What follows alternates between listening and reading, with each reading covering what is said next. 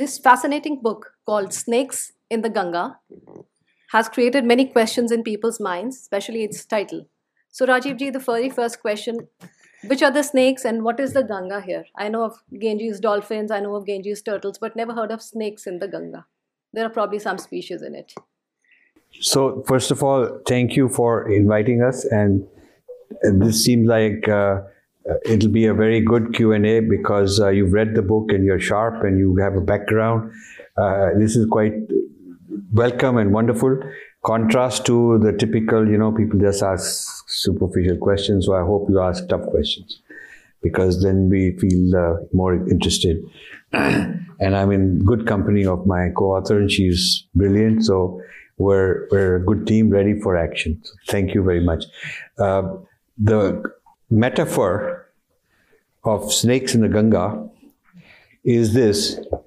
When you are in the Ganga, you are expecting that everybody is nice. You're not expecting that there is any dangerous person.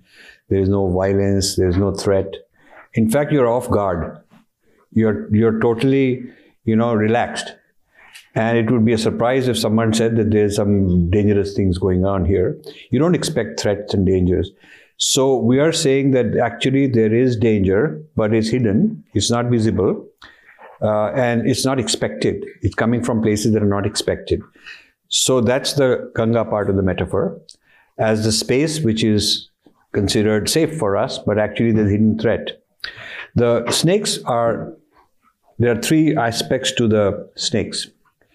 There is poison. The snakes are spreading this poison and there is a place where there is a nest of snakes where snakes are being produced. So the poison is the ideology which is being spread, and the snakes are the ones who are going around biting and spreading this poison, poisonous uh, ideology. And the nest of snakes is where they're producing more of these snakes on an industrial scale. So, what is different, what we have tried to do here is take the experiences that people in India are having and organize it into a into a system systematic theory. Because you know you're fighting uh, some PFI thing here, then someday you're fighting there's some farmer right, there's some uh, Washington Post is protesting against some Article 370 issue, and you wonder why Washington Post, New York Times are protesting against something, full page ad by some people, BBC is into this. The US Congress is putting some uh, threat of sanctions against India. There's some bill that says that Islamophobia should be crime in US law, and they're specifically uh, targeting India for it. So all this happening, uh, then you see someone like Jaishankar running around like uh, with a fire extinguisher, putting out a fire here, putting out a fire there. That's okay. People have to put out fires. But a, a, fire department will be useless if they keep putting out fires and nobody bothers where is this coming from, who's starting these fires. So the what we have done here is to look at all the symptoms that you are seeing, all the uh, bad things you're seeing happening, which is accelerating. You're going to see, in fact, you're going to see even more of this happening all around the world. Uh, and we have figured out where is it coming from, uh, and the, what is the nature of the poison, and what is what is a theoretical framework which is generating this kind of a uh, this kind of a output what is the framework that is used to justify all of this logic against India and its civilization? And who are these people that are going around spreading it? Where, who trained them? Uh, who trained them? Who funded them? What's behind all this? So that is three parts. What is the poison, which is ideology? Who are the snakes that are going around doing all this? And they tend to be large number of Indians, but they're many largely being trained outside India. And then where is the nest of snakes? And we've discovered that the central area, central think tank is Harvard, which is such a huge discovery because Harvard is considered like, you know, this is like God. They're like the Devta. We call them Vishwa Guru. Mm. We've accepted them as Vishwa Guru, but they are the Vishwa Guru of poisonous ideology as far as India is concerned. Now, there are very many good things also. Harvard is good for science, engineering, technology, those kind of disciplines, but I'm talking about your field of social sciences uh, and social sciences, humanities, that kind of a thing. So three part, the first three part is the poison, who spreads it, and where are these people being produced on an industrial scale. Then the fourth part is how do they arrive in India? How does this poison and how do these snakes carrying the poison arrive in India? And we are finding there's a huge network. There's Krea University, there's Godrej Culture Labs, there's TISS it, uh, uh, in Bombay, there's Ashoka University, there is Azim Premji stuff, there is a lot of these things. Not only these universities, but there's also these some of the places, uh, some of the people like uh, Niti Aayog have taken some of these Harvard guys who are doing all this work and brought them in as advisors. And then you'll find a lot of industrialists funding all this. So this is a big, it's a huge discovery, a huge issue. It's not going to be easy to digest this in India. We think some people are going to attack us and accuse us and blame us. As long as it's in a civil, civilized way, as long as it's courteous and with mutual respect, we would welcome any criticism, any opportunities to debate. Uh, we are not hitting anyone below the belt. In fact, we are very respectful when we say that the billionaires are investing in Harvard's uh, snake factory or snake uh, this uh, poison factory.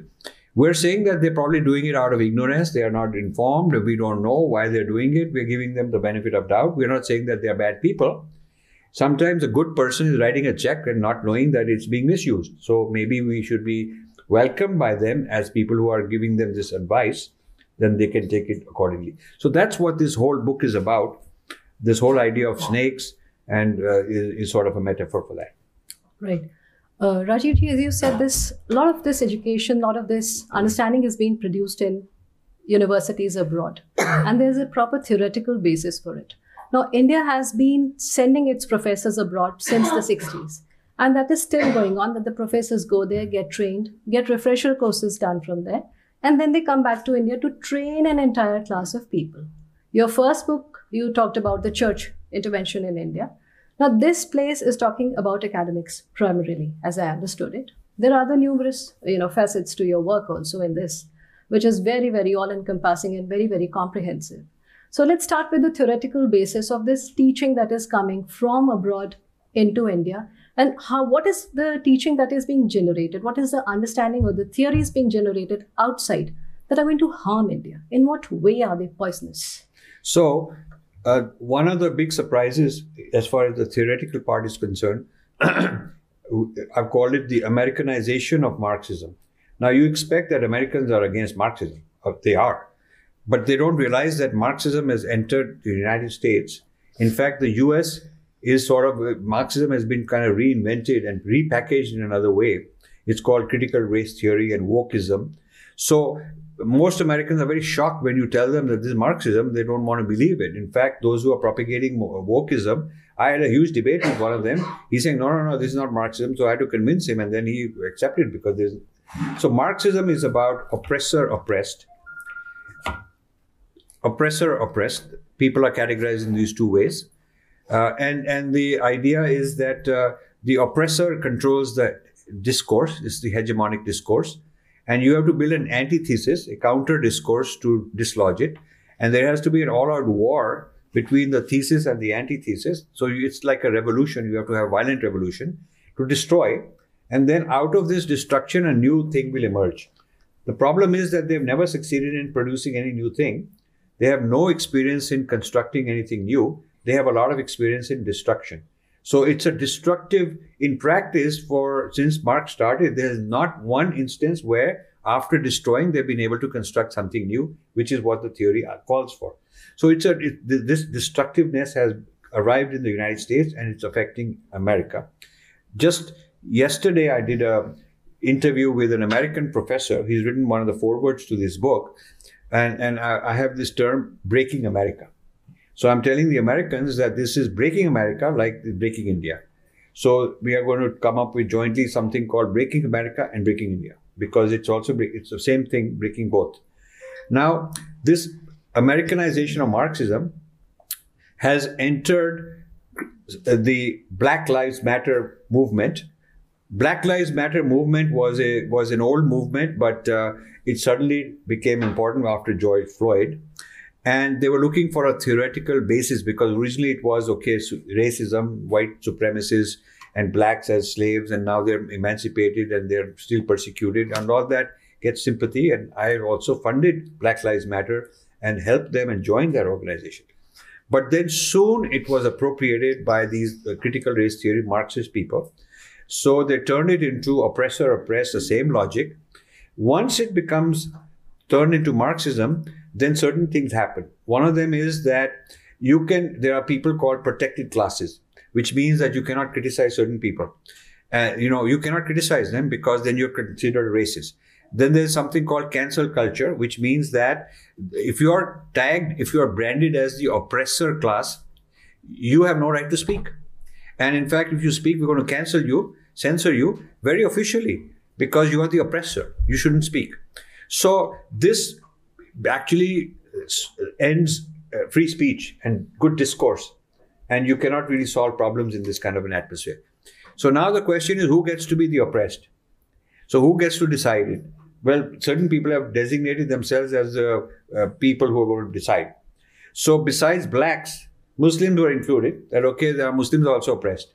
Okay, so then LGBTQ are included, and that's when the Dalits arrived and said, you know, we too are oppressed, and we are the blacks of India, and the oppressors are the whites of India, and they're all the non-Dalits are the oppressors. So this was a very good big uh, coalition. So these critical race theory people said this is excellent. We now got big big uh, support. Mm. So a lot of people arrived in places like Harvard to say that uh, th- there is this thing called Afro Dalit. So the Africans and the Dalits have unified into this Afro Dalit identity. And uh, these people are based at Harvard. There's a lot of bye bye between them, brotherhood. So the Americans don't know too much about Jati, Varna, caste. They don't know the history and all that. They don't know the history of Islamic rule in India. They don't know that. So they, as, when this mapping is done, they've assumed that the Hindus are like the whites and the Muslims are like the blacks. The upper castes are like the whites and the Dalits are like the blacks. The straight people are the, like the white suppressors and the LGBT people are the, like the blacks. So the oppressor oppressed has been mapped onto the Indian society in a very weird way without debate. So if you go stand up and debate, then you'll be considered you are the oppressor, you are a slave or slave owner, whatnot. It's it's strange when you when I tell them Muslims actually came to India as invaders. Now, in the United States, blacks did not come to uh, America as invaders over whites. It didn't happen. So the logic doesn't apply. You see. Hmm. Uh, so, and, and, the Dalits and the non Dalits are the same race. They are not different races. They are from the same uh, groups of, of uh, DNA. Uh, so the mapping of critical race theory onto critical caste theory is not logical. But that has been done, it has not been questioned, and therefore it's got a life of its own. Uh, we, as this uh, was happening over the years, I tried getting Indian thinkers into involved. The culture ministry wanted nothing to do with it. Indian Council of Cultural Relations didn't have any time for any of this. People in India didn't have time for this. Academic scholars didn't have. You know, I could go on naming a lot of but nobody wanted to deal with it because it's unpopular. They don't understand it. And they thought, you know, chalta hai, everything will be fine. But things have picked up and become worse. So we thought we should have this book in order to alert people that this is going to get even worse. So that's the poison. That's the intellectual poison that is now flooding India. And it, as you said, uh, the last few generations of Indian scholars in English honors, in social studies, in liberal arts have been trained in the United States from uh, post colonial studies to subaltern studies to postmodernism to now critical race theory has become the fashion. And so, uh, to be considered erudite and scholarly, you got to be able to quote all these things, and you got to be able to show that uh, you're you are expo- you are a, a, person who is championing the liberation of these un- uh, these people who are considered oppressed, and to wash off your own guilt, you have to be real tough on your own culture. Sure. You have to stand up and say, uh, I am uh, part of this abusive culture. And then they'll clap, they'll send you a first class ticket to Harvard and they'll give you a slot to give a, give a big speech and promote you. So a lot of Indians are for sale. A lot of Indians are into this. And if you look at the, if you look at the departments and the centers which are producing this, and we've covered each one in a separate chapter, you will find that in the last five, eight years, a few thousand people have gone through this training. Yeah. if you look at all the people who've been brought into conferences and seminars and given grants and all that, Scholarships, fellowships. so scholarships, fellowships, it's a very large army of sepoys that they've created. And these people are now in different Indian universities and, and Indian Indian government. This is strange. Indian government, HR departments in corporate, and they're bringing in something called ESG and diversity, equity, and inclusion, which is basically corporatizing, bringing into the business world all these things. So the matter is very serious, and it's surprising me that nobody in India has bothered to take this matter seriously. And I also remember that they did this uh, breaking, uh, dismantling global Hindutva conference. Yes, And the, the critical caste theory was used as a very good tool yes, to dismantle all that because they could attack Brahmins Right. and through them the patriarchy, and then Right. they could smash Brahminical patriarchy right. through that. And it's very, yeah, the, the, the amount of evidence here is huge. By the way, I want to say one thing to people about the book because the size of the book scares a lot of people. But don't be scared because you need to read 100 pages. Okay?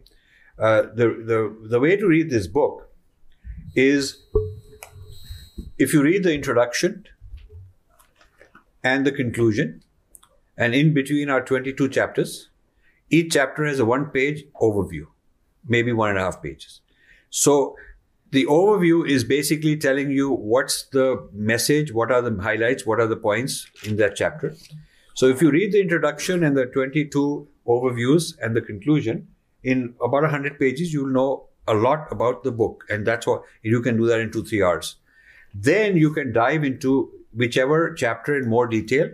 You don't have to read them in sequence. So, for instance, if you want to know why the IITs are being attacked, how they're being attacked as a patriarchy and Brahmin uh, uh, thing and anti Dalit, there's a certain chapter four, and you don't have to read anything else. And our response to that. If you want to see this whole take on why China has taken over Harvard, how have they done differently, differently than our billionaires, and how that's bad for India, there's a chapter on that. If you want to see what is uh, Anand Mahindra's Humanities Center, it's called the Mahindra Humanities Center. What is it up to? What is wrong with it? What is, from our point of view, an issue? There's one chapter on that. One chapter on Lakshmi Mittal's South Asia studies. So, like that, each of the each of the main points that you will find that we are making has been treated in detail in a particular chapter, separate chapters. so uh, that you don't need to read the whole thing. You could you just read the overview level, and then you dive deep as you need to. So I would request that you not get scared of this book. Uh, I remember you flagged this Afro Dalit issue in your Breaking India book, Yes. the first part. Yes. And sure enough, it has come to, you know, And 12 years ago, people could have taken it seriously. yes. people could have engaged the African community and said, "Don't fall for this," and because you know they could have brought in Martin Luther King was very much pro-India and considered Gandhi to be his mentor. But what has happened is this critical race theory does not even go along the lines of Martin Luther King or Gandhi. Because they were not into dismantling structures, they were not into dismantling nation state, dismantling family, they were not into all this patriarchy business they felt that within the existing structures, blacks ought to be given equal rights. So the thing would be that within the ex- existing structures of constitution, existing structure of social society in India, Dalits should be given equal status. So, but this is toppling even Martin Luther King and Gandhi. And India had 12 years of, of advice and warning from us to, to take this matter seriously. But there was no leadership, no strategic thinking. So we are sort of reacting to when a fire comes up, we go running around trying to put it out. But are we really reacting, Rajiv? Have you seen any efforts from India into understanding, really understanding, analyzing, and then creating counter, uh, counter arguments to this Afro Dalit movement? No, I, I mean we are we, we don't see that. I mean I see a lot of uh, the first book created over a hundred uh, activists. You know, starting these YouTube channels and starting Manthan, and some gentleman here was telling me they're starting a group tomorrow on Indic dialogue, Indic civilization, Indic studies around the world. I said there's hundred such initiatives people have started, but they're all at a very superficial level. They're all at what I call Breaking India 1.0, which is a 12 year old thesis we have. This is Breaking India 2.0 because things have moved in a whole different direction. So it's not enough to criticize George Soros and the church and you know these kind of things. because that's of course true, but the threats that we now have are for entirely different level and far more intense. Uh, Vijaya, I would like to ask you about your own field since uh, your expertise lies in curricula and pedagogy. What is your view on the inclusion of liberal arts and liberal studies in the national education policy? And is liberal arts truly liberating as we spontaneously use these two together, as if they mean each other? So, in the uh, US, also, many intellectuals feel um, within liberal arts, of course, you have the sciences. Uh, but if you take all the departments that end in the word studies, um, they are all about grievance. So grievance studies is the overarching umbrella, and so you have um, grievance studies, fat studies. Fat studies is not about getting people healthy, but it's about um, uh, you know body uh, you know not avoiding body shaming and things like that. So um, and that's why you see models these days that are you know morbidly obese. So that you know that's sort of the product of uh, you know so it comes to the popular culture. So um, so you have uh, so gender studies uh, sexuality studies queer queer studies um, so all grievance studies. So the um, you know, one of the, um, I, I, forget who it was, a professor in America who sort of against all of this t- talked about the idea of, you know, idea laundering. So a bunch of people uh, get together and and say, okay, this is something that we feel that uh, we should uh, start uh, studies on, and and basically an idea gets laundered into scholarship. A bunch of them get together, they peer review, they form a journal, they reference each other, and then they don't let anybody else in, and they form this little you know cabal of whatever they're studying. So even in the US, you have people who don't recognize these things as uh, you know studies as, as, proper sciences or proper fields of knowledge if you will because they don't they're based on lived experience not rationality things like that. So uh, with the nep opening up the floodgates to foreign universities there are lots of problems because a um, i mean they might have thought that we would avo- avoid people uh, sending their kids overseas and we can instead have these you know, which was a noble uh, sort of idea. But um, what happens is you have uh, a lot of money. So, for example, Ashoka University, you spend uh, 10 lakhs a year, over 10 lakhs a year, f- you know, for four years uh, to get uh, a bachelor's degree in gender studies. And another university I know charges 45 lakhs for a four-year program in liberal studies. Right. yeah. So, th- so. It's, so it's expensive. So uh, and uh, then you have play, uh, so basically what are they giving? So when we have MIT having a venture with the Krea University. Now, when I, when you hear the word, uh, I mean the name MIT, you would think science, technology, you know, space programs, but MIT is not coming for that.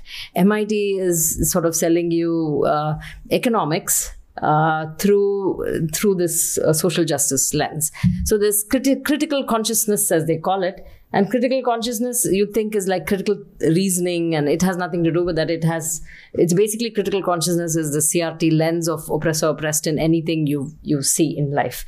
So in this particular case, MIT has a, um, uh, so the Saudis fund uh, MIT. They have a poverty action lab it's called Emma uh, Jameel uh, something Poverty Action Lab, JPAL it's called, and um, and JPAL has a, a, a, you know a partnership with Krea University to study poverty. Now, not many people know that Saudi Arabia itself has uh, there's 25% poverty, yeah, in Saudi Arabia. So they're not solving their problems at home. Uh, Saudi Arabia has 7 million people that don't have bank accounts out of which 65% are women. Saudi Arabia has um, very classes. There are the super rich, then the sort of middle class, and the rest of the people are poor. Um, Saudi Arabia is the number one ranking country that wastes the most amount of food in the world. So we can go on. But then Saudi Arabia gives uh, money to MIT for JPAL, and JPAL is, you know, having. Uh, so that's the liberal arts that we get. We are not getting. We're stupid if we think we are getting science, technology, things like that. So this is MIT that's doing this. Yeah. So, uh, in our book, we show all the different relationships of what is the liberal arts. So, what's the bang for the buck? So, uh, now Harvard has come to India. They've opened an office in Delhi um, so and it's an 80G yeah it's it's for do- donations. So not only we had billionaires give money there now they want the arm army to give you 100 rupees. And um, you know and it's a donation so they get a tax break. And so essentially we're losing revenue in, in you know we're losing uh, income tax you know which is your tax money which is going towards uh, giving harvard a break to spread this poison further Also, didn't we give a huge grant of about 4.1 million or something to award prize money to Amartya Sen to Harvard? That was in 2012. So there was uh, Ronen Sen, uh, who was the Indian ambassador to the US. And Ronen Sen, uh, uh, when Amartya Sen got his Nobel Prize in 2012, and he gave fi- $5 million, and he was begging Harvard, would you, you know, would you please take this? Because we have, we're so thrilled that Amartya Sen got the uh, Nobel uh, Prize. And many thinkers and journalists in the US said Harvard should not take it because this is a third world country and $5 million is a lot of money. 2012, $5 million, you know. And um, and then um, uh, Ronen Sen was like excited because uh, finally Harvard said yes and took the money, right? Now, Ronen Sen also, uh, incidentally, um, uh, there is a group of Mormon Mormon uh, church, and um, there are lots of. Uh, it's sort of a cultish kind of you know uh, church, and there are uh, there are many people who leave the church, and there are Mormon files that get leaked, and so in the Mormon files is embedded a video where a senator from Utah, where the Mormons are predominantly present, uh, says. Um, that we want missionary lic- uh, visas and we're not able to get it through the front door but we've been told by the by the uh, indian diplomat Ron, ronen that he will arrange it for us through the back door. Ronen gives 5 million arranges visas for you know over 100 missionaries you know to come into India, and uh, and then he uh, of course retires, and uh, and right before he retires or right after that he gets the Padma Bhushan or something. He was so I can understand that the government doesn't know all these things. Fair enough, and you think liberal arts everybody wants. There's a thirst, so let's open it up. Fine, but I think the government can look at the case of Singapore. So Yale University had this partnership with the NUS in Singapore and they started the Yale NUS uh, um, deal uh, partnership. Now, in the MOU, the Singaporeans were very smart. They just had a 10 year agreement which could be renewed in 2024. And but this whole thing did not go too well. Uh, they had a class called a, a, a course titled, I think, Modes of Dissent and Resistance in Singapore. And this just, the Singaporean government just flipped. They said, What is this? You know, uh, we don't have why should you teach this? Just because you have the academic freedom it should be used wisely and it doesn't fit the ethos of singapore. So uh, the education minister went to the parliament and said this just doesn't work for us.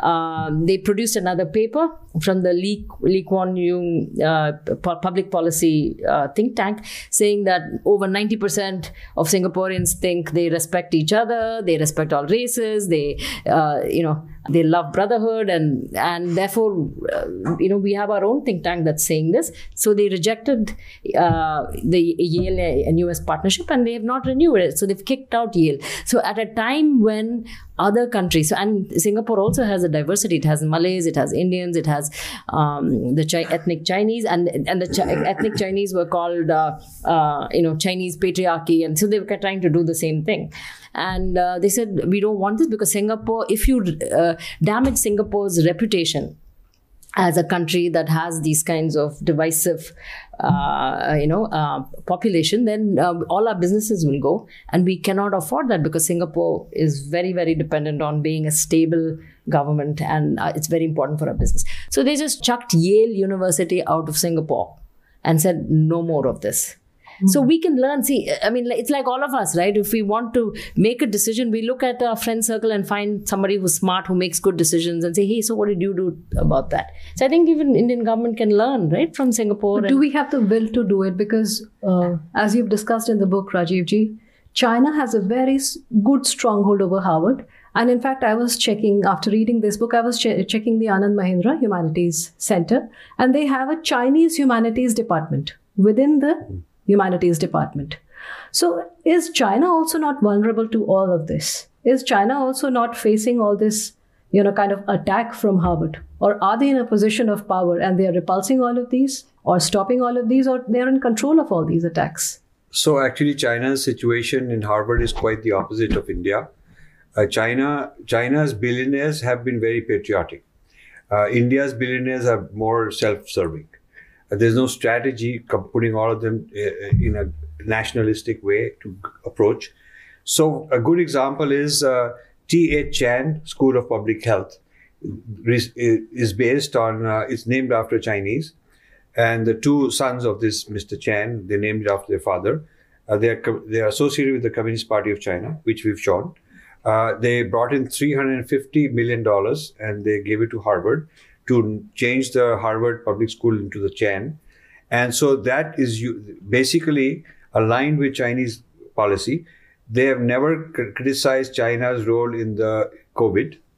Uh, they have basically they're silent on the problems in China, but Piramal has started the Piramal Public Health at Harvard as a subsidiary under the Chan School.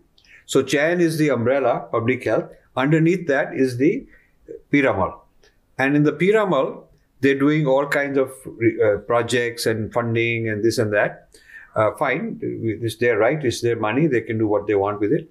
But we pointed out where some of the reports are things like, you know, during COVID, maybe minor- minorities were not given proper treatment, Dalits, Muslims, they were not given proper treatment by the Indian government. So even a field like public health is being used to kind of talk about the divisiveness of society rather than talking about public health. And you would think that a patriotic uh, uh, people like uh, Piramal, and I consider them good people for certainly, you would think that they would have championed Ayurveda, they haven't. You would think that they would champion that India has done a remarkable job in the vaccination of any country in the world. I don't see that as a topic. You would think that uh, WHO, which didn't uh, help, didn't certify and didn't acknowledge the Indian vaccine, they should have put pressure on them. They uh, they invited the head of the WHO for the convocation, and he's a VIP and he comes to Harvard and he's celebrated, but they are not lobbying the Indian point of view, they're lobbying the Chinese point of view. So you, if you take public health in, at Harvard as an example, and the same is true in many departments, uh, what has happened is the Chinese giving is a very strategic giving. They are very aligned with the, the billionaires are aligned with the government. They come together. The other thing is, and the, in, on the Indian side, the billionaire comes and he gets his kids in college in the Harvard, or he, he you know he gets to sit on a board or gets in a prestigious committee or he just feels like I'm a billionaire and I'm now a world world elite now, Ra- rather than just being an elite in India. I, I go with uh, uh, somebody on their private jet to some uh, island somewhere. I go on the yacht with this famous guy. I uh, I hobnob with Bill Gates and with Warren Buffett and all these famous people. So the Indians have are more into their personal, you know, lifestyle and feeling glorified and all that on a world stage. It's not necessarily that they're doing this out of nationalism. They're not doing it patriotically. So you will find that Chinese engagement in the United States is mainly bringing tech people to bring technology back, including stealing some technology. So they are into STEM. They are not into human humanities. They are not sending their students to learn human rights, social justice, gender justice, grievance justice, LGBTQ justice, uh, women's studies, feminist studies. They are not sending uh, Chinese for that. They're sending the Chinese students in, a, in an orchestrated way, in a strategic way, uh, to study the technologies and sciences and medicine and all these kind of things which are useful for China to bring back this knowledge. And they were doing it for a long time, which is why they advanced so much in, their, in those fields. And uh, Indians, on the other hand, have no uh, strategy. So you can go for STEM education, or you can go and study some human rights and become an activist and somebody who's divisive and all that. Nobody in India has got a policy on that. I don't think the HRD ministry has a policy. I don't think the External Affairs ministry has a policy. I don't think the national security people have a policy. I don't even think they're studying the problem and taking it seriously. So the Chinese versus the and the Indians have a very different uh, positioning in Harvard. And Rajiv ji, I would like to bring back the spotlight on the Afro Dalit movement again because it concerns our country, our families also. So, how is the work at Harvard under the Afro Dalit umbrella? Affecting our families? How is it targeting the family structure? How is it targeting the children? How is it targeting the entire structure of Hinduism? So, you know, it's very interesting. You would think that, okay, if you want justice for a race or a justice for a certain caste, that's fine. But what does it have to do with family life? Why, why what family life? Precisely. So now what they have come up with as part of critical race theory is that you must dismantle family structures because family reproduces the bias into the next generation. So the theory is that child is born and because the parents are biased and the parents are oppressors, the child will also grow to be an oppressor. The parents are patriarchal, the parents are supremacist, uh, Hindu supremacist or white supremacist in the case of America. So therefore, the fa- unless the family is dismantled, uh, uh, you know, the family is going to perpetuate this. So these people who are into the Afro Dalit, they're going around telling Indian students that you should revolt against your parents. you should, and so parents are spending all this money to send their kids, and parents don't know that this kid is going to come back and actually is not even interested in the parental your heritage. So this is why you will find that a lot of these billionaires, the senior generation, were very patriotic and very loyal to the our culture next generation they go and those kids are not interested in these things and they've come back cynical and antagonistic and you know and the parents are shocked. They don't know what happened but those four years in that university have switched them around. So this is a very uh, this these are things that ought to be brought to the surface. And people should we we all we are saying is we want to be able to discuss these but we are not allowed to because there's cancel culture. I've experienced cancel culture for 30 years now and I, am one of the earliest victims, long term victims. Before the term cancel culture was around in a popular way, I was experiencing cancel culture because I refused to toe the line. I, I'm not a dogmatic person saying I'm right and you're wrong. I'm saying I may be wrong and I'll change my mind. But let's talk. Let's discuss. I have a right to speak. And you have a right to speak too. You have a right to disagree with me and criticize me, but I have a right that too. So I'm totally for open discussion. But you and must debate. engage. It must engage. And this is not allowed in places which are claiming to be uh, the, the centers of freedom and intellectual life and whatnot, and the word liberal and all that actually are basically propaganda. It's a, uh, it's a, the peers, the peer re- people who do the peer review are a kind of a cartel, and they've come up with a, uh, ideology which is kind of a commission and syndicated ideology and that's what is perpetrated. If you follow the line you will be doing very well in your career. They'll give you all kind of benefits. You don't follow the line then you'll be cancelled you'll put aside you'll be attacked all of that. So isn't harvard south asian studies doing almost the same work that oxford did when yes. india was colonized? Yes. So we've drawn that parallel also that when oxford oxford played that role for the east india company. They were the center of indology studying india in all kind of ways and that's where the East India Company officers were trained. And then, based on the thinking of Oxford and the scholarship of Oxford, they set up 20 different colleges in, in England where they would uh, have a huge scale operation to train people. Mm. And then they would set up uh, mirror images in India to do the same. So now Harvard is playing that kind of a role. It's got so much prestige, it's got so much money, it's got so much clout. Nobody can bother to stand up. I, you know, it's very interesting there is no other book which challenges Harvard. This is the first book that actually takes on Harvard. Because you would think that big players always get some resistance. Hmm. There are books on criticizing Bill Gates, there are books criticizing all kind of big shots, uh, big institutions. Uh, books in America criticizing the church, big books criticizing any president. But you know, Harvard has somehow managed to be such that you know there aren't people who are standing up and doing a systematic study and saying Harvard is the snake nest. And so we are sticking our necks out and mm-hmm. take, you know, we're out there taking our, uh, taking our, uh, putting ourselves at risk, but that's what you have to do. Yeah. You've also said on page 342 that the census, maps, and museums were three instruments that the colonials, the colonizers used as you know databases for themselves and also to keep an account of their assets.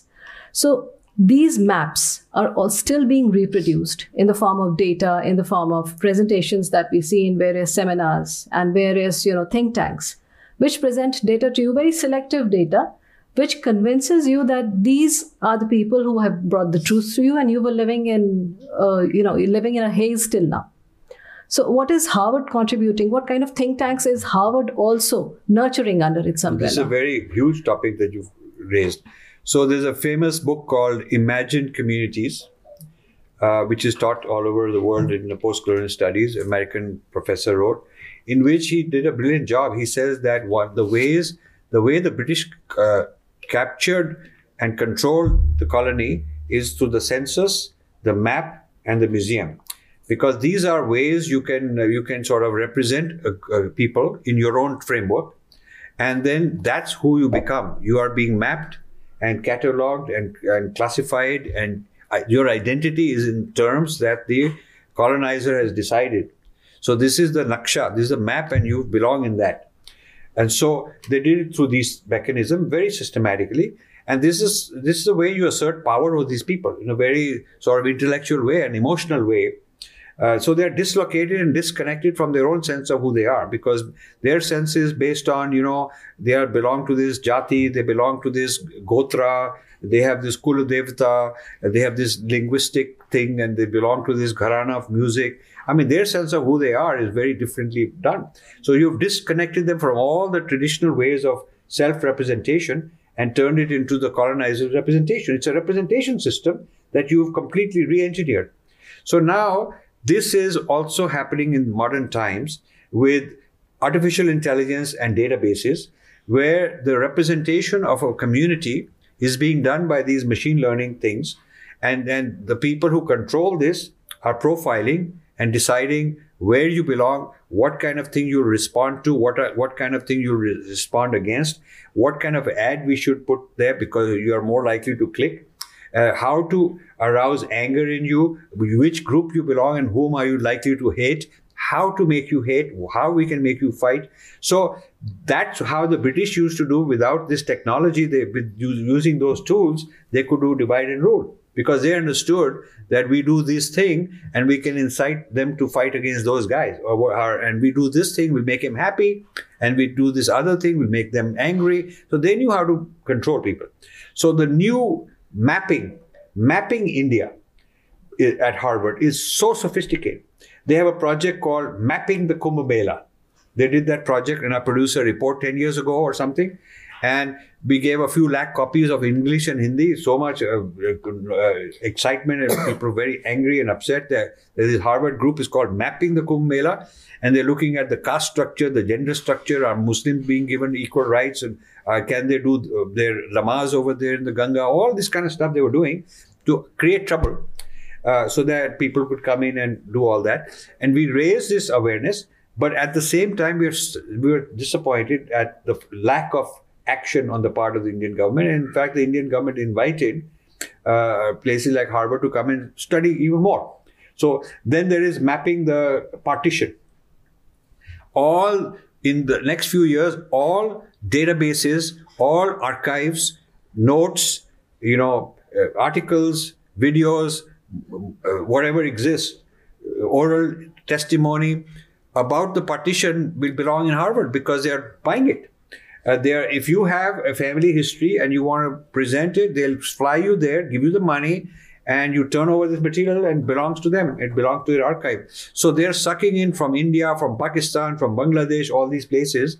They're bringing in all the material concerning the partition, so that what happens is by five years from now, if you are a young person who want to do research on the partition, any aspect of the partition, there won't be data in India. There'll be data in Harvard. You have to go there and under their terms, uh, giving you permission or not giving you permission, how much permission, they'll decide. You'll have access to the database with which the information, the written material, uh, you know, the biblia, all of that uh, to do your work. Like right now, if you want to study the British Empire, you have to go to England. There are so many libraries there where they control all this stuff.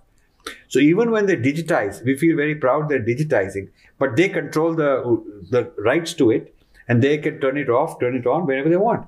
So we've in this book mentioned about a dozen different database projects at Harvard. Hmm. Uh, they are doing, doing uh, DNA gathering of yeah. Indians, DNA gathering of Indians on a large scale uh, Americans and Chinese are gathering the databases of DNAs of people around the world, especially India, more so than the Indian government has. Then there is archive on uh, tribal languages, uh, tribal issues. Then there is another billionaire, younger version of uh, George Soros, who's creating uh, databases on legal issues, legal fights that people are having, uh, database on who's suing whom, what kind of legal things happen. And so, if they want to quickly do a search on who are the Indians in this region, in this particular area, who are financially in trouble and have legal fights with each other, and the fight tends to be an inter ethnic or inter religious, quickly it'll pop out. These are the targets. So those are the people for sale, maybe. Those are the people you can buy and influence them. And how to influence them. So the database is immense amount of power, especially with this new computing stuff that's coming out, the AI kind of stuff. And these databases are owned by Harvard. So public health databases, uh, databases on uh, seeds. seeds, agriculture, seeds databases. So, you know, all of this is being presented as separate. So the partition project is separate. The Kumbh Mela project is separate. In Harvard, it's all together. But in India, it comes as separate. So it comes as okay, now there is this uh, uh, seeds database. They're going to tell us about varieties of seeds and how to make them better. Uh, there's another uh, project that they're going to help poor people in the villages in India about some kind of uh, their caste structure database and their languages and whatnot. So, but we are so naive. Nobody in India is putting it all together. Harvard is putting it together. So this new mapping of India, like the old mapping was census, you know, uh, the, census and the map and the museum. The new mapping is all of these kind of things. Harvard is far more powerful than Oxford ever was. And we don't even have anybody interested in any of our departments who could even give us time of day to bother reading this stuff.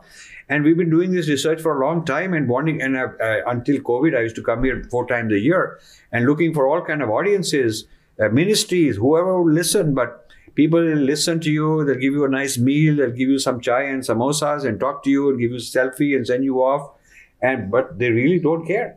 I'm surprised at the lack of intellectual depth in India, uh, even to study threats that face us. I also read about this organization called PARI, which is asking people to upload their photographs, videos, and documentaries of their experiences, which they are collecting in their database. And also, they're running a teachers training program that you've mentioned in Yes. your book. Yes, So, the teachers as well as the students are free to write their own histories. right, mm-hmm. That's a big. right. So, this is such a postmodernist thing that nothing is fixed. There is no theory that is fixed which you can learn from, and everything is experiential, Right. your own experience. So you know, yeah. So so data is power, and and data is now going to be in the hands of people outside.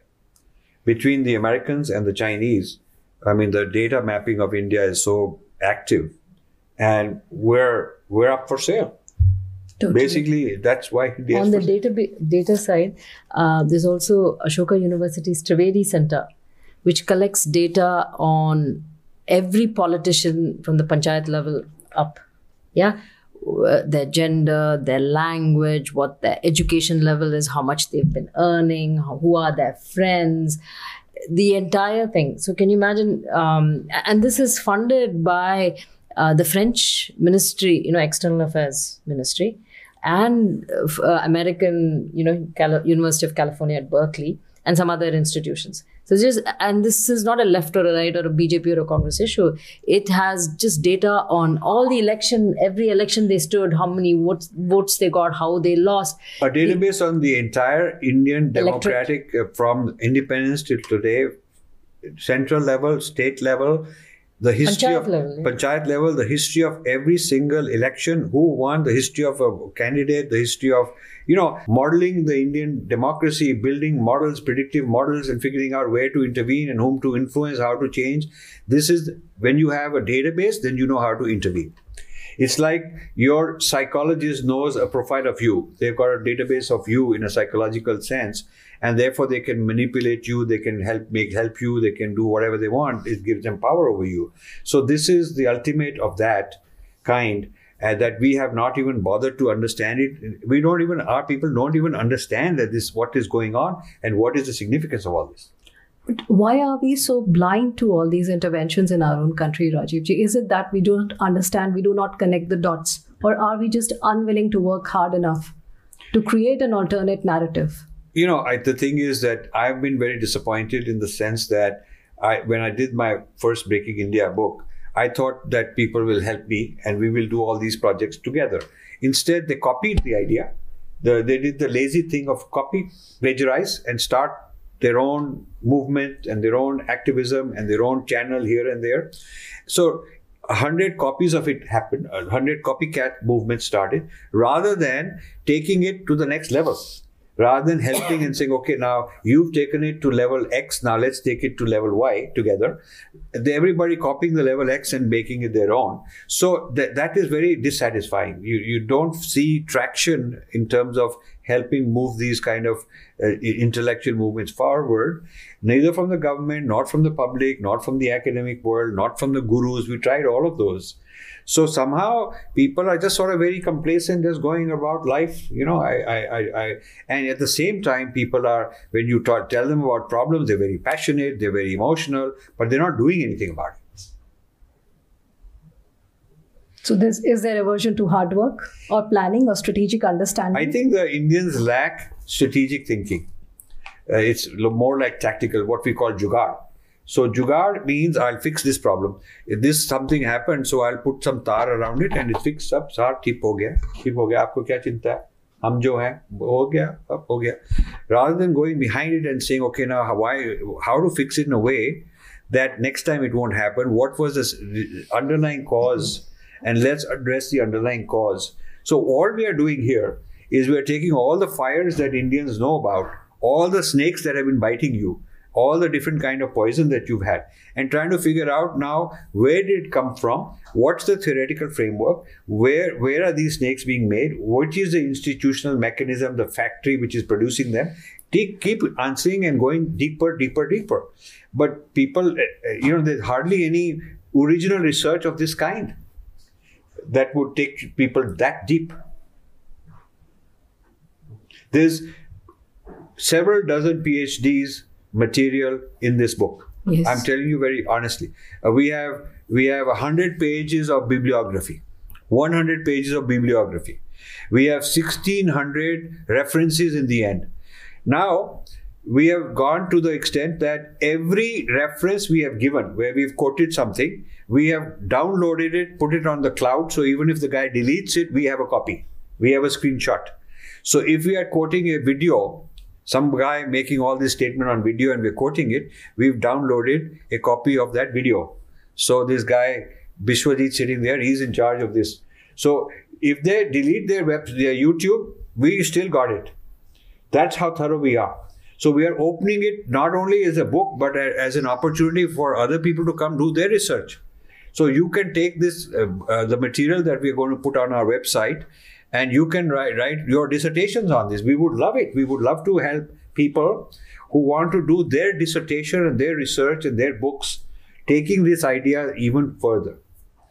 That's a fabulous idea. Yeah. I think it's a lot of opportunity for young researchers yes. to yes. go ahead. Yes. Rajivji, you also went to Harvard. You offered them funding. Yes. You also offered a lot of you offer to uh, uh, fund a chair yourself. Yes, we Tell funded. us about your experience, please. So I, the Harvard thing starts with the Harvard part in this book starts with my 30 years experience of encounters with Harvard.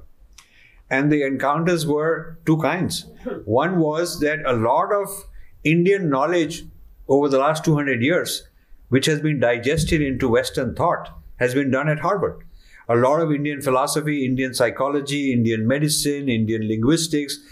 Harvard was the center of taking Indian knowledge and digesting it and calling it their own. There were so many people Emerson, Thoreau, Whitman, T.S. Eliot.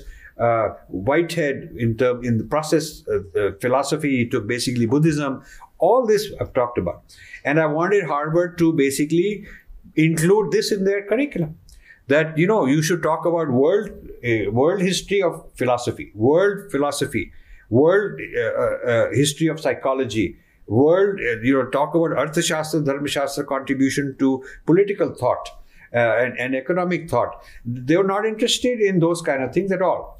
And and what then i would criticize the negative part where they are doing a lot of negative things on india So I, I said that the positive things you are digesting and calling it your own and not giving due credit, and the negative things are what you are emphasizing and exaggerating.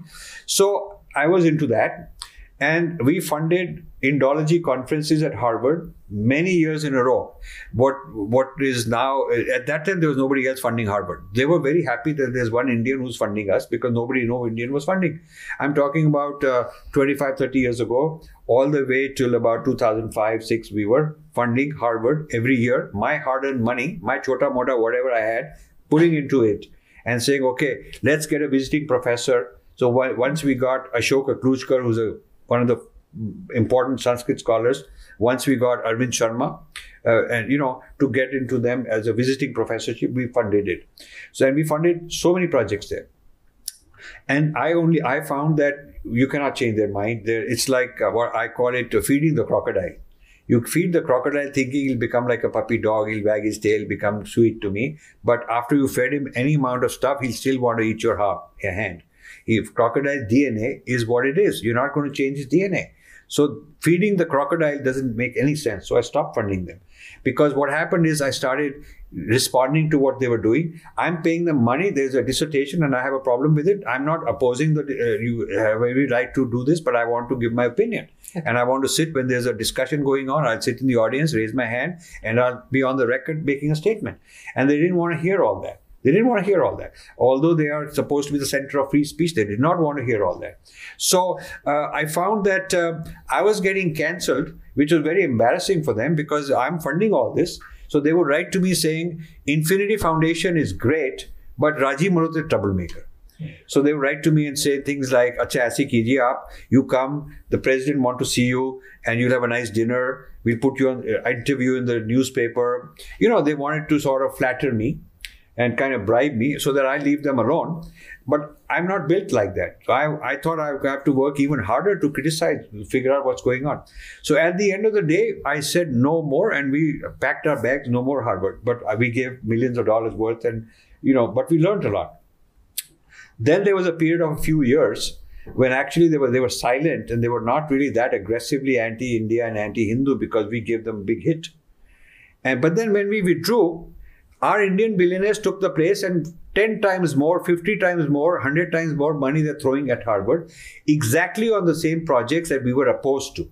So I was opposed to them. I was criticizing them, put them on the back foot, put them on the defensive. But when I withdrew from there, our own billionaires were very happy to go in and fund them and give them money and feel very proud at, and all that stuff. So you I feel very. met those billionaires, Rajiv. I have met Anand Mahindra in mm-hmm. his office. A very decent man. Hmm. Very nice, decent man.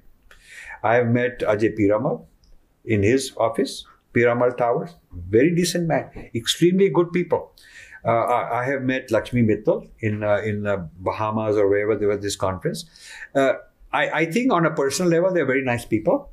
Uh, and I, my feeling is that they are not adequately informed about how their family name is being used, how their money is being used in ways that you know, if you start reading what all are the quotes from their center. And the strange thing is that when the guy is standing up and making these speeches that are really negative towards us, uh, it's uh, the, the, backdrop says Lakshmi Mittal Center, mm-hmm. and the guy standing there making a speech. Obviously, it ought to embarrass Lakshmi Mittal that you're using my name. Mm-hmm. The person who's the director of the uh, Mahindra Center, uh, he's a well-known one of these postmodernists, very dramatically, radically anti India, one of these postmodernists. And he's well known for his views, and uh, uh, we've, we've named names, criticized them here. So, if I were one of these billionaires, I would say, "Hey, listen, let's let's take it in the right spirit, uh, rather than getting angry at this guy. Let's uh, look at what they are saying, and see if it is valid. If it is valid, then we should take some corrective action. I really wish they would pick up the phone, call the Harvard people, and say, you know, we don't want our name or our money to be used in ways that our countrymen think is not fair. Our test is we are first loyal to our country. And if our countrymen are upset at the output, you have a right to uh, be free thinkers, but not with our money. So if, the, if they would get together and do that, Harvard will change because Harvard cannot afford a scandal that Indian billionaires pulled out because they uh, because they claim that they are Hindu phobic Harvard would be scared because you know our billionaires don't realize how much power we have. Our billionaires have a lot of clout and a lot of leverage, but they just don't know. And nobody has advised them until now. We are, we, we think we are doing an advice kind uh, kind of job on there for them, uh, but nobody until now has really shaken them up and said, you know, you do have the power. You should actually use it for to uh, to help your country. You should put in the projects which are things like uh, I, I had a course which we funded called uh, unacknowledged contributions from india. Un- uh, india's unacknowledged contribution. What are all the things india has done that are not given credit? And we taught a course like that. They never like it but our guy went and he taught a course like that. And then another course was biases against hinduism in the american academy. We funded a course at harvard. It was in the course catalog and it was taught. So, but you know, you would expect that the billionaires would fund such things. Hmm. Corrective. Yes. You should fund things that are correcting the bias in your and making it in your favor rather than funding whatever they want to do and keep having more bias. it takes courage. You know, but if you have inferiority complex, you're very happy that some Gora guy is going to pat your back and give you a big hug and all, then you're not going to stand up to them.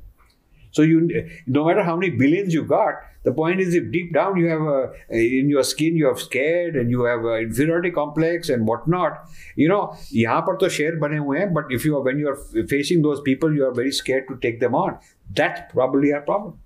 Whereas the Chinese are very forthright. Yes, they are. They're very deeply nationalistic, also, Raj. very forth you know we did a survey we asked uh, we wanted to do a survey with indian students on experiences one of the things that came out was experiences of how the indian students different than chinese students?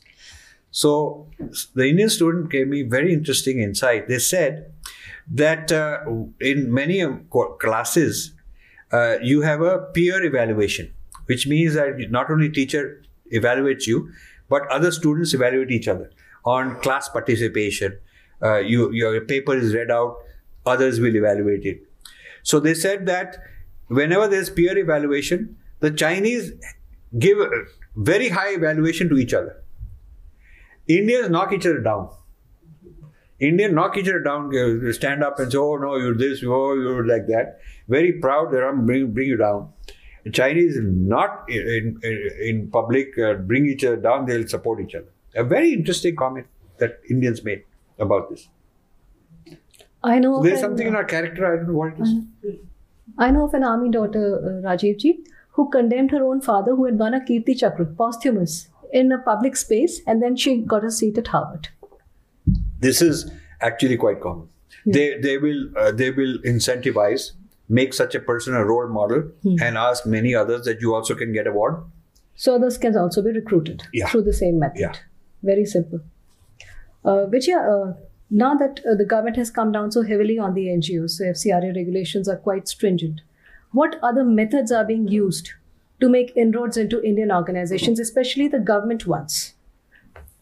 Um, FCRA is actually is a thing of yesterday. Uh, it's antiquated. Nobody, you know. Uh, uh, the I think the churches used some of the chur- other organizations to funnel money through, but um, so there is a stru- uh, even in um, even within the U.S. Uh, the big billionaires like um, you know Facebook Zuckerberg. Uh, there's a Zuckerberg Chan something.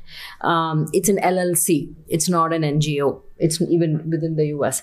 So the idea of having um, an LLC is they, they pay less tax. It's a pass through. They pay a bit of tax, but you have total privacy in terms of all your dealings. There is no mandatory um, Disclosures. amounts that you have to you know uh, disperse by the end of the year. I mean in non-profit organizations you have to spend certain amount of money. So they don't have any of that. They can just you know just accumulate the money. They can also um, uh, you know uh, uh, when you when you start an ngo and you're on the board you have to have other people uh, and you really don't own it and if, if there are some uh, violations, uh, the nonprofit would be shut down and the money would go to the government. So they avoid all of this. But the biggest thing that they get is secrecy. So if you look at Omidyar, uh, you know, Precisely, that, that we have over here, Yes. uh, they do uh, a lot of projects which are for profit on the on the so they so there are no visas it, it comes under regular business visas you know so all those things you can do it's not an ngo It's anymore F- FDI. Uh, yeah, foreign direct investment. And then um, whenever you see the word social impact, it means it's a sort of a non-profit thing Impact that's investing. impact investing, social impact. All of that is essentially it's activism in a for-profit shell, but with you know they're either collecting data or um, you know pressurizing the government. Now, if you look at so that is one thing that has changed. So FCRA is just so yesterday. Uh, it, nobody uses it, and we are still cracking them. But yeah. So the second thing that's happening um, is uh, they are using places like uh, Ashoka University again. They have a, a, a, a department for philanthropic studies or whatever. Now, Gates Foundation and Omidyar again, they all fund this to uh, and using Indian researchers and scholars to find out number one. So within the philanthropy field, you have uh, two areas. One is called services. The other is called um, rights and advocacy. So they find that Indian philanthropists are give are more focused on services, which means you provide education, uh, healthcare, food, things like that. So those are services, and very less on advocacy, and um, which is all the social justice nonsense. Now they are concerned that the government is you know uh, coming down heavily on foreign uh, and usually so in india the rights and advocacy is usually funded by the foreign ngos like oxfam and all of them. So they are very concerned that with the government you know canceling licenses and all of that we they need to the, the, concern is um, we need to make these guys who are funding services to move towards ri- rights and advocacy. So, how do we do that? So, then there is this other department in Ashoka, which is called behavioral studies. How do you use AI and behavior modification for a large population? So, now you'll see Gates, right? He goes to Krea University and he funds in the economics you know krea is big on economics and finance and all that. So uh, they are very troubled by gates is very troubled by the fact that indian women do not go to work. Their labor force participation is low. How do we increase that? So we have of course nothing. We're all you know uh, free to work or not but they all but they do not um, respect a choice of a woman to not go to work and take care of the family.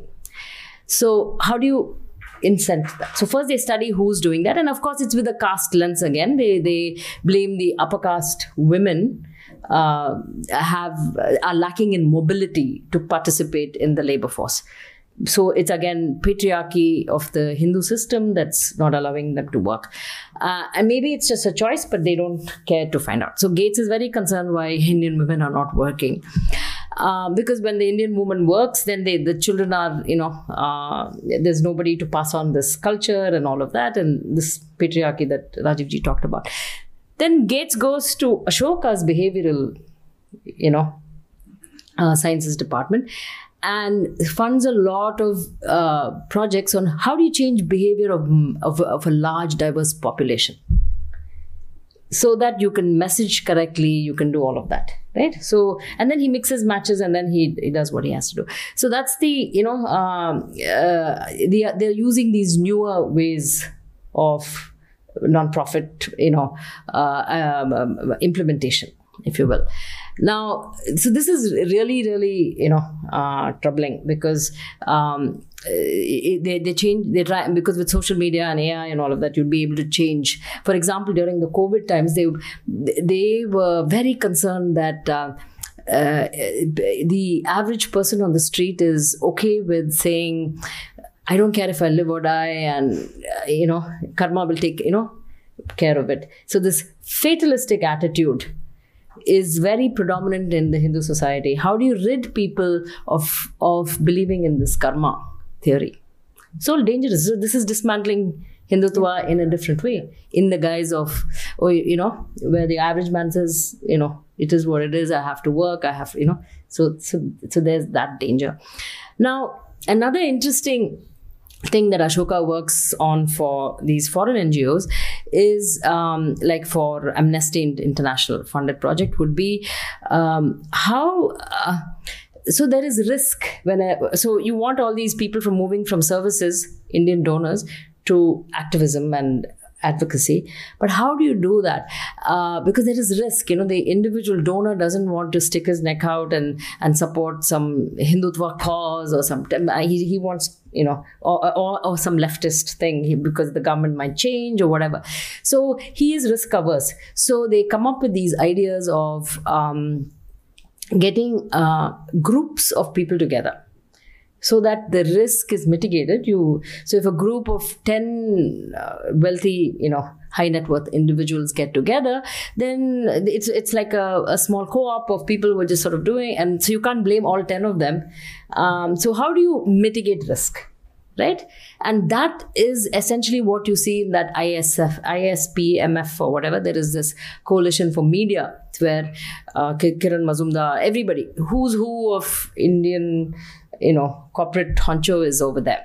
And, and so that's the idea. You create this you know a, a, group a coalition of these people to fund leftist media. And here and there they throw a swarajya or something in just to appear neutral. But you know 9 out of 10 would be you know mm-hmm. far left media yeah anti sort of uh, the narrative. So that's one way. Then there is this other so similarly even there's, an india foundation of the arts.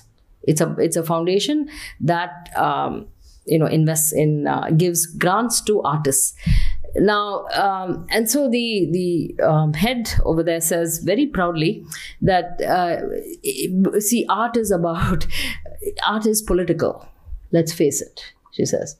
And so it's again gender caste uh, this the usual genre of things that come you know. So and um, so one of the so one of the reasons people fund through us is they don't want to fund individually so they they just give it to us because we, we just invest in art. And uh, and nobody can tell us how to invest uh, or whom we you know which artists we choose. So you give the money to us and then we will you know do that. And all the corporates lots of the corporates invest india foundation of the arts. You can see the you know the three to five crores they invest every year give giving small grants to uh, so it's political activism through art I mean, so it's endless. So these are the newer ways, you know, which which which are not direct you know there are not uh, it's just not money coming in. They are trying to change behavior. They're trying to move people from services to advocacy. They're they having shell sort of structures. Uh, they're mitigating risk. So these are sort of you know uh, these are the latest in in how they're very sophisticated. They're using technology ai behavioral modification. I mean and we are still like sort of knocking on fcra so uh, that ship has sailed long ago. True. Uh, can we throw the uh, house open for the audience? Uh, I have a question regarding the woke culture, right? And uh, as you already talk about the cancel culture, so if you discuss anything, you are basically cancelled, right? I've listened a lot of your interviews also. So when I talk about uh, talk about woke culture, and uh, this new thing is coming, right? gender. there's a difference between sex and gender. Right. This thing they are trying to push in India as well, and I think our government, uh, I mean, I, am not sure if they are also gone woke. They're not realizing this, but they are also trying to put shit into the curriculum, right? So how do you see that, you know, impacting the youth? What I feel like 10, 20 years back, Bollywood has a lot of influence uh, on the youth and you know the sex before marriage and all those things become pretty common in our society.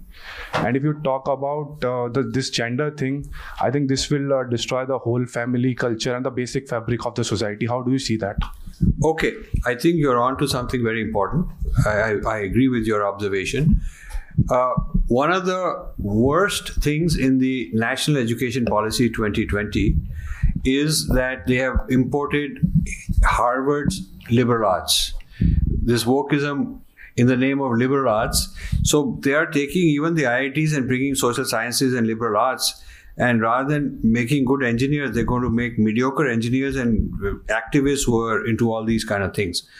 So the this is my criticism. Uh, Actually, people think that uh, NEP is great and all that. Maybe for STEM they're trying to do things, and for the as far as their policy on liberal arts is concerned, there is not any investment in developing Indian models of liberal arts, Indian theories, Vedic theories of social sciences, Vedic theories of you know there is. I don't see that. I see that uh, when you when you say that you have to do liberal arts, those those people are going to open the the front open the floodgates to more of these Harvard type people coming in.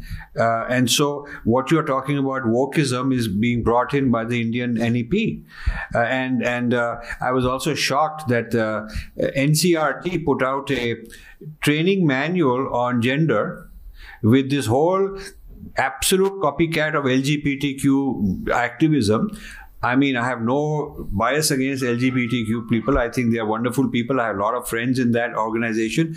But I feel that uh, you don't have to dismantle Hinduism and attack Hinduism. In the introduction to this book, we have co- we've had a, a, a testimony from a Hindu woman uh, uh, Uh, uh, who has written. She's in LGBTQ in the United States, Indian Hindu woman. That her experience is that joining their their version of LGBTQ required her to denounce and give up Hinduism as a con- precondition because that was required. She could not be both and she decided that she'd rather be Hindu and not be part of their organization and practice her whatever she wants in within the context of Hinduism. So there is all this wokeism is also deeply anti-Hindu and and and anti-Indian nation state.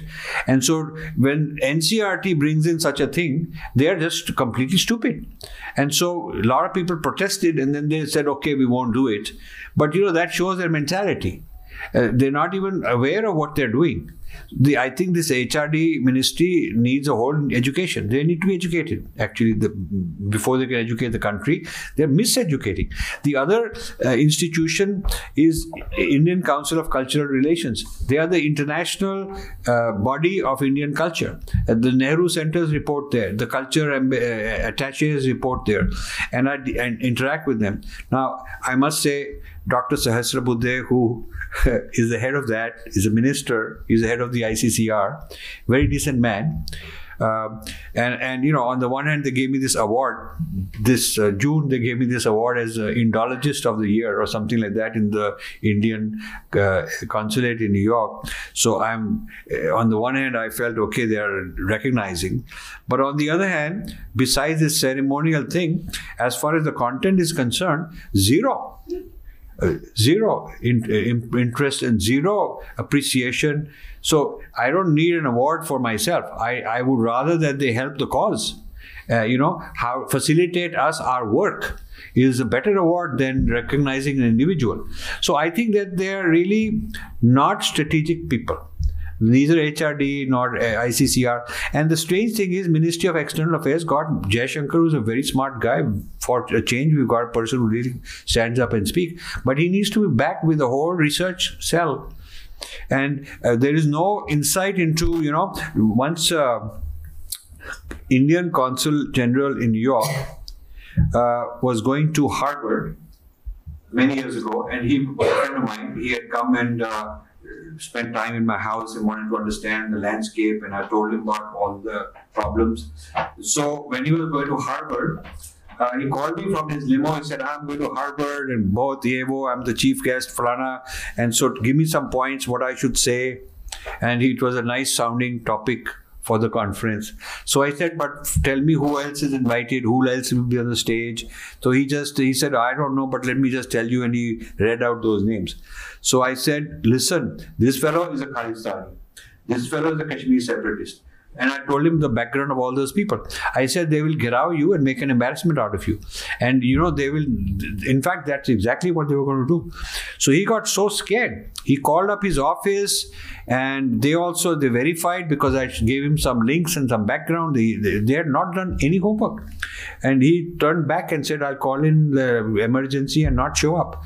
So Indian I was surprised. I said, doesn't your Ministry have, of External Affairs have a cell in Delhi that uh, before your ambassador goes somewhere and makes a fool of himself, somebody he should check and they should see where is he going, who are these people that are inviting me.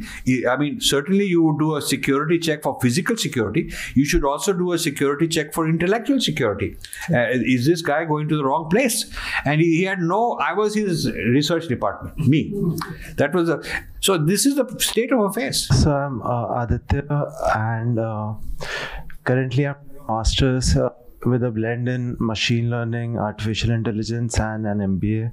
Uh, so uh, my heart is beating too fast. Uh, it's been years uh, listening to you guys. You have been part of a formative experience uh, for me, and uh, I've been vaccinated, so I won't be standing up. Please pardon. I, I have a two-part question. Given that the the the problem is uh, multi-domain there are many factors variables. Will the solution uh, look uh, be a generational solution morphing over time or is there a crystalline vision already apparent? And secondly uh, given that uh, i uh, i am into this field and currently like i have a project tentative project with uh, the museum in janpath scanning uh, these broken murtis and all and trying to at least get something uh, reconstructed and the meaning uh, across. So uh, any advice on that front? And secondly it's like uh, it doesn't require a serious question. Uh, yeah, yeah uh, it- it's just a joke kind of thing. So are the snakes since the uh, time of shiva or, or are they just recent in ganga? And like what's the context? Is it relevant that like all the neighboring countries they have the moon and the crescent and like uh, is the game being played since? So, by the way, snakes are not all bad, you know. I mean, there are poisonous snakes, but there are wonderful snakes also. So, we're talking about the poisonous snakes here. Huh? The, the, the, there is a, even in our in our uh, Kalia in the in the in our itihas and all that Kalia was this uh, poisonous snake in the Jamna spreading poison and then Sri Krishna had to come and take care of him so uh, the our tradition also has both kinds of snakes so I don't want to uh, blame snakes of as a species you know we're, we're not against snakes as such and your other question on uh, you want to answer about the what to do about fixing education is what he's saying. The his real question is fixing education how to fix because that's really what you are after. So as far as fixing education is um, step one would be like rajiv ji said not to partake in liberal arts till we get our own liberal arts. Uh, not to spend money not to essentially to boycott that. Uh, but secondly to also understand what the foreign liberal arts is. Um, for example i'm a mechanical engineer. I have no lena dena with liberal arts. Never liked it never wanted to do it. But sort of you know yeah i i you know i have to read marxism and all that language which is just so tedious to to read. Um, and you have to understand language because um, what so you so the way they spin things right? And it's a very good because it's coming into corporates it's coming everywhere. So they'll catch you one way or the other. You can't escape it. So uh, the difference between equity and equality. You have to have a clear idea because they both sound good right? So uh, equity is essentially what that lady ta- talked about where equality of outcome where they're looking for everybody to be the same. And if they can't lift the somebody up you bring everybody down. So that's equity equality of outcome. You know uh, and e- equality essentially is equality of opportunity. You leave the doors you support people you you give and give encouragement so that they can enter.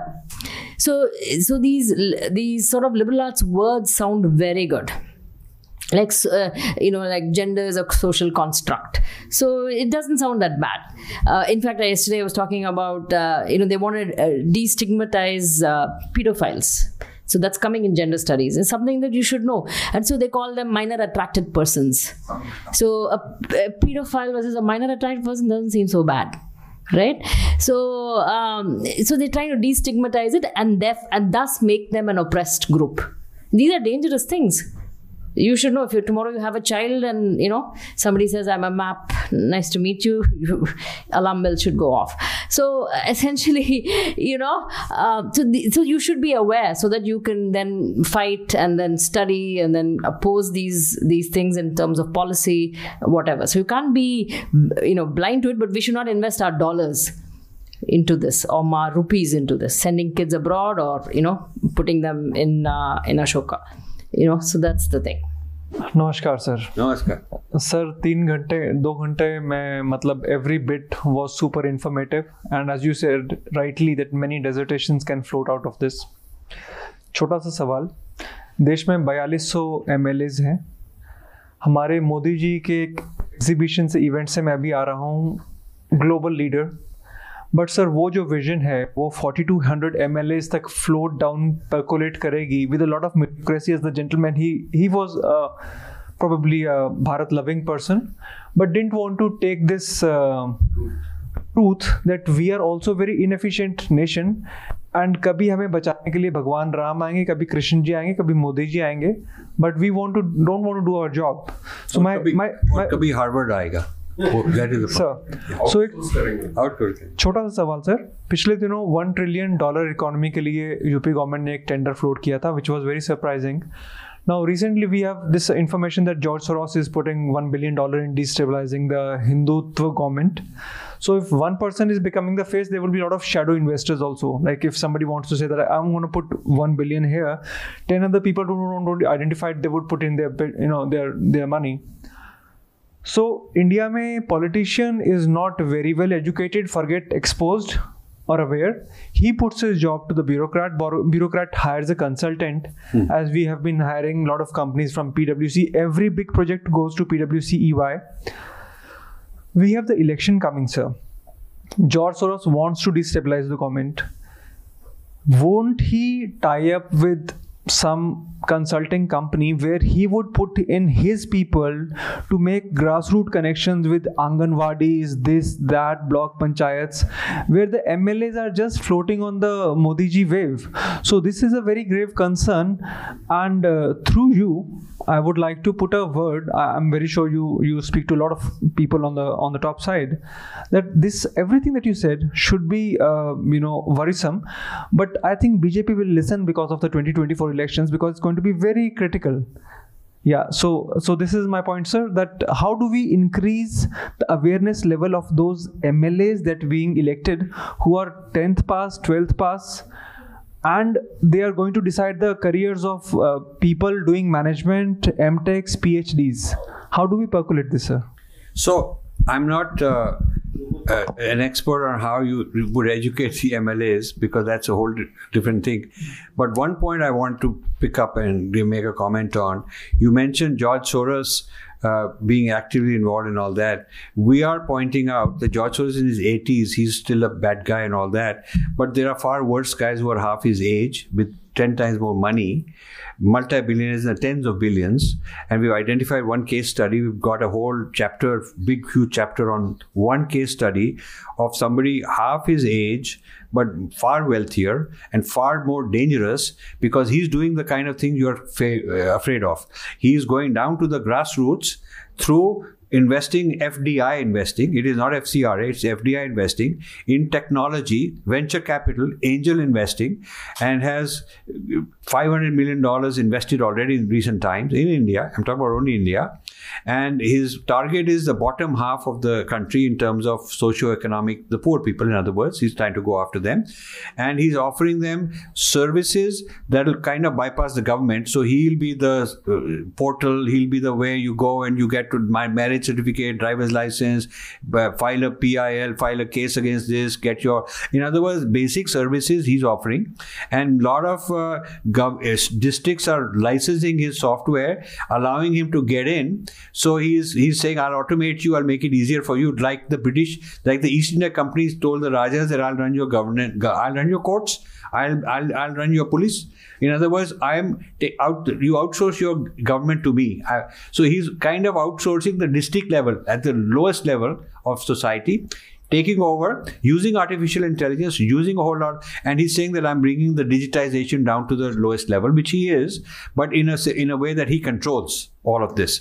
So that's really taking the George Soros down to the trenches on a much bigger scale and with far better technology than Soros has. So that's the, what we are trying to. So the purpose of this book is to identify that इसको पीछे इसके पीछे कुछ करो इसको थोड़ी surveillance करो investigate this guy further stop funding these people we are giving you that kind of a data that's what we're trying to do here And and I just wanted to add uh, that what we've put out there is we have two times as much more things that we wanted to put, but you know this itself was you know we just picked uh, you know the most poignant sort of things. in but other there words we could put out several volumes more volumes because you know there's so much material we have to decide what to include Uh, good evening, Vijayaji, and good evening, Rajivji.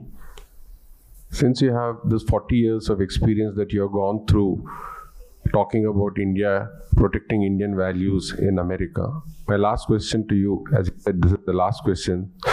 So, how have you been able to still see Harvard being the gatekeepers and not allowing things that should actually come into the academic domain. Are they still the gatekeepers? Because I heard saying that they are picking up information, they are allowing information to come in. People who are available and available for sale are being taken in and data being collected. Are they still gatekeepers for the good people only and they allow the bad stuff to come in? So, this is my question. Yeah, that is our thesis. Our thesis is that in um, science, engineering, all these kind of fields are very good, very good. And uh, if I were to advise one of the billionaires where to put his money if he wants to be famous and in the good books of Harvard, I would say uh, uh, sponsor a chair in the physics department, and uh, you know, or something like that. Maybe maybe Mittal should be sponsoring something in metallurgy or material science because that's his field, and he'll get something out of it but stay out of things you know nothing about. And these people don't know they're not they should not go into human rights social justice gender studies because our, our billionaires don't know that and they're just funding mischief so you know harvard is good and bad depending on which way you go every organization has these and rather than funding uh, letting them decide कहाँ पर पैसा जा- जाएगा writing a check and saying आप खर्च दिए मेरे नाम लगा दीजिए और जहाँ भी इन्वेस्ट करना है कर दो you have to be more actively involved so maybe the billionaires have to roll up their sleeves and become more active in ma- managing how that money is going to be spent As you said, auditing is more important. and we are we consider this book to be an audit. In fact, I've said this is like a civilizational audit, like they hired Ernst and Young or PwC or Deloitte to do a financial audit. We are saying your philanthropy needs to be audited from a civilizational point of view. In fact, each of them should do an annual get an annual report by a neutral, independent expert on civilization, not Harvard's view, Harvard writing a report on what we've accomplished, but an independent people going in and saying this is what they're doing with your money. So that they are informed about it and they should take this annual report make it public. So let the public know and then let the public discuss, discuss and debate what's good and what's not good about this program. Sir, how much CIA is feeding these snakes? So CIA is certainly a factor. CIA is certainly a factor. Um, you know, CIA CIA is definitely involved in most of these think tanks and uh, and so on. And CIA is involved in campuses. That's a well-known fact. There are a lot of books on CIA and the American campuses. CIA's recruitment in Harvard is a particular topic of tremendous uh, interest. So CIA is involved in that. But the Harvard people are in in many ways extremely powerful and they influence the CIA also. Harvard Harvard influences World Economic Forum. I mean that's the, in the conclusion chapter we are showing you World Economic Forum. Uh, you know the guy who starts it, Klaus Schwab, who runs it, he's a product of Henry Kissinger. He was a student of Henry Kissinger, and when he when Kissinger was in Harvard, and the two of them decades back came up with this idea that something outside America, outside Harvard name, with an independent thing, should mold world thinking, bring all the leaders of the world into one place, and make certain things fashionable. So now all this uh, ESG, the ESG movement started there only. You know, the, they they championed it. So a lot of the Harvard ideas one of the places they export is US government, another is think tanks, another, you know, so on. But one of them is World Economic Forum also. So they have many outlets to distribute this ideology. Uh, we'd like to end this session now, and uh, I really thank uh, Rajiv ji and Vijay ji for participating in this, enlightening us, awakening Indians to India. And this is really a Bhagirath Kaj. And it's ongoing for both of you. And I hope uh, we all can also contribute to this awakening and also get on to real work on ground so that this work also bears fruit. I thank you. I thank you for being here. Namaste. I thank the audience for Thank you being very here. much Thank you. Namaste.